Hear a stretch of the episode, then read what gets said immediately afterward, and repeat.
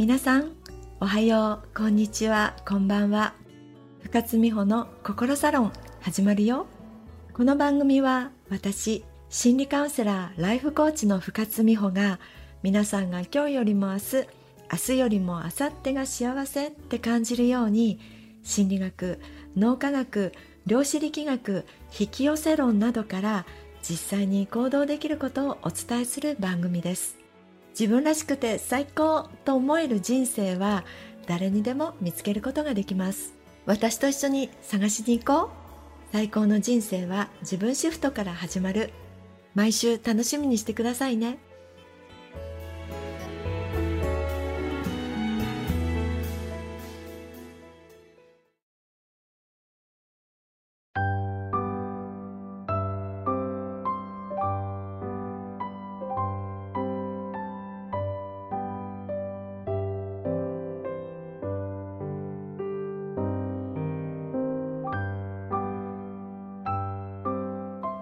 12月ももう半ば。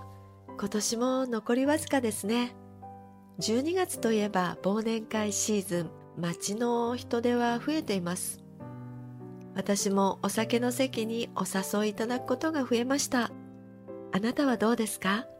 時にはちょっと行くのが面倒だなぁなんて思うお席もありますよね。そんな時あなたは断ることができますか？事情があったとしても頼まれたことを断るのは誰でも苦労するところではないでしょうか。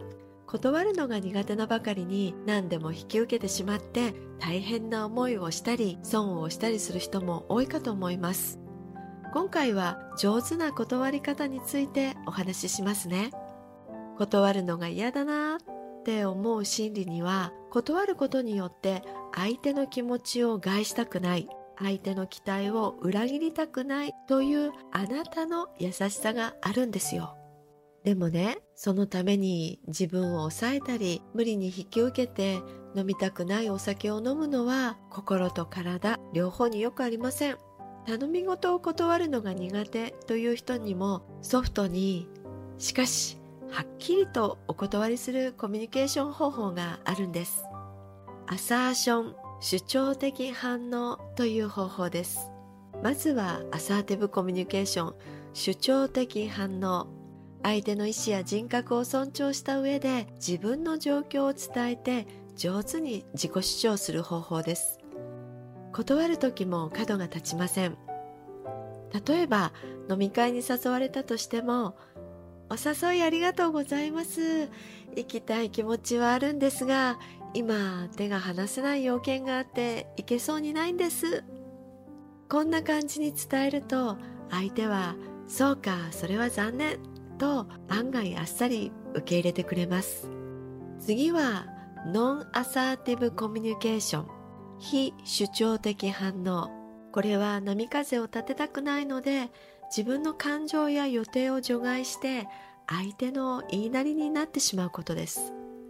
本当は疲れ切っていて早く帰りたい一心でランチもそこそこに自分の仕事を頑張っていたのに夕方に新しい仕事を頼まれた時「分かりました」と引き受けてしまうようなケース。大きなストレス抱えてしまいます。疲労も回復しませんよね。ご自身の性格のベースに自己犠牲がある方はついついこれをやってしまいます。最後はアグレッシブコミュニケーション攻撃的反応です。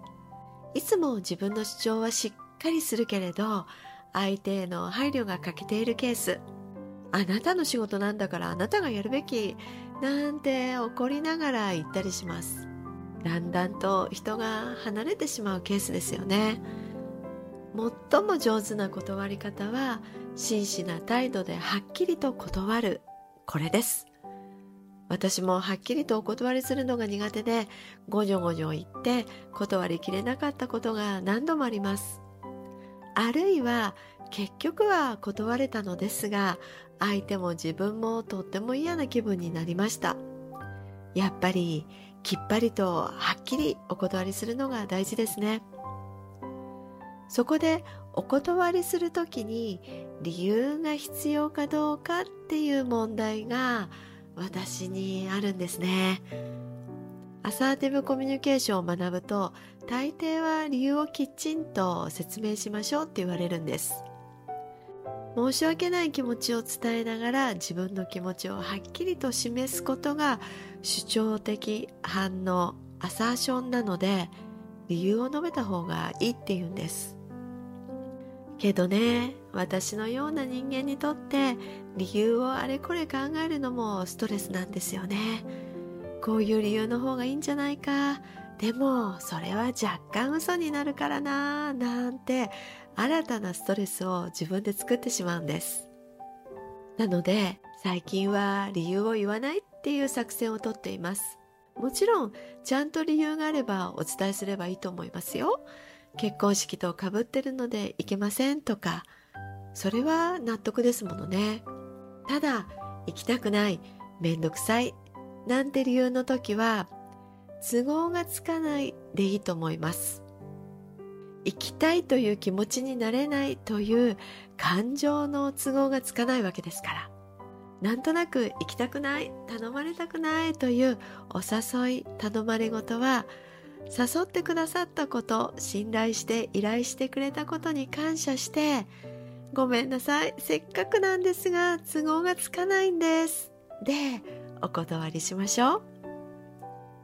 では皆さんが元気になるように今回はこの辺で最高の人生は自分シフトから始まる。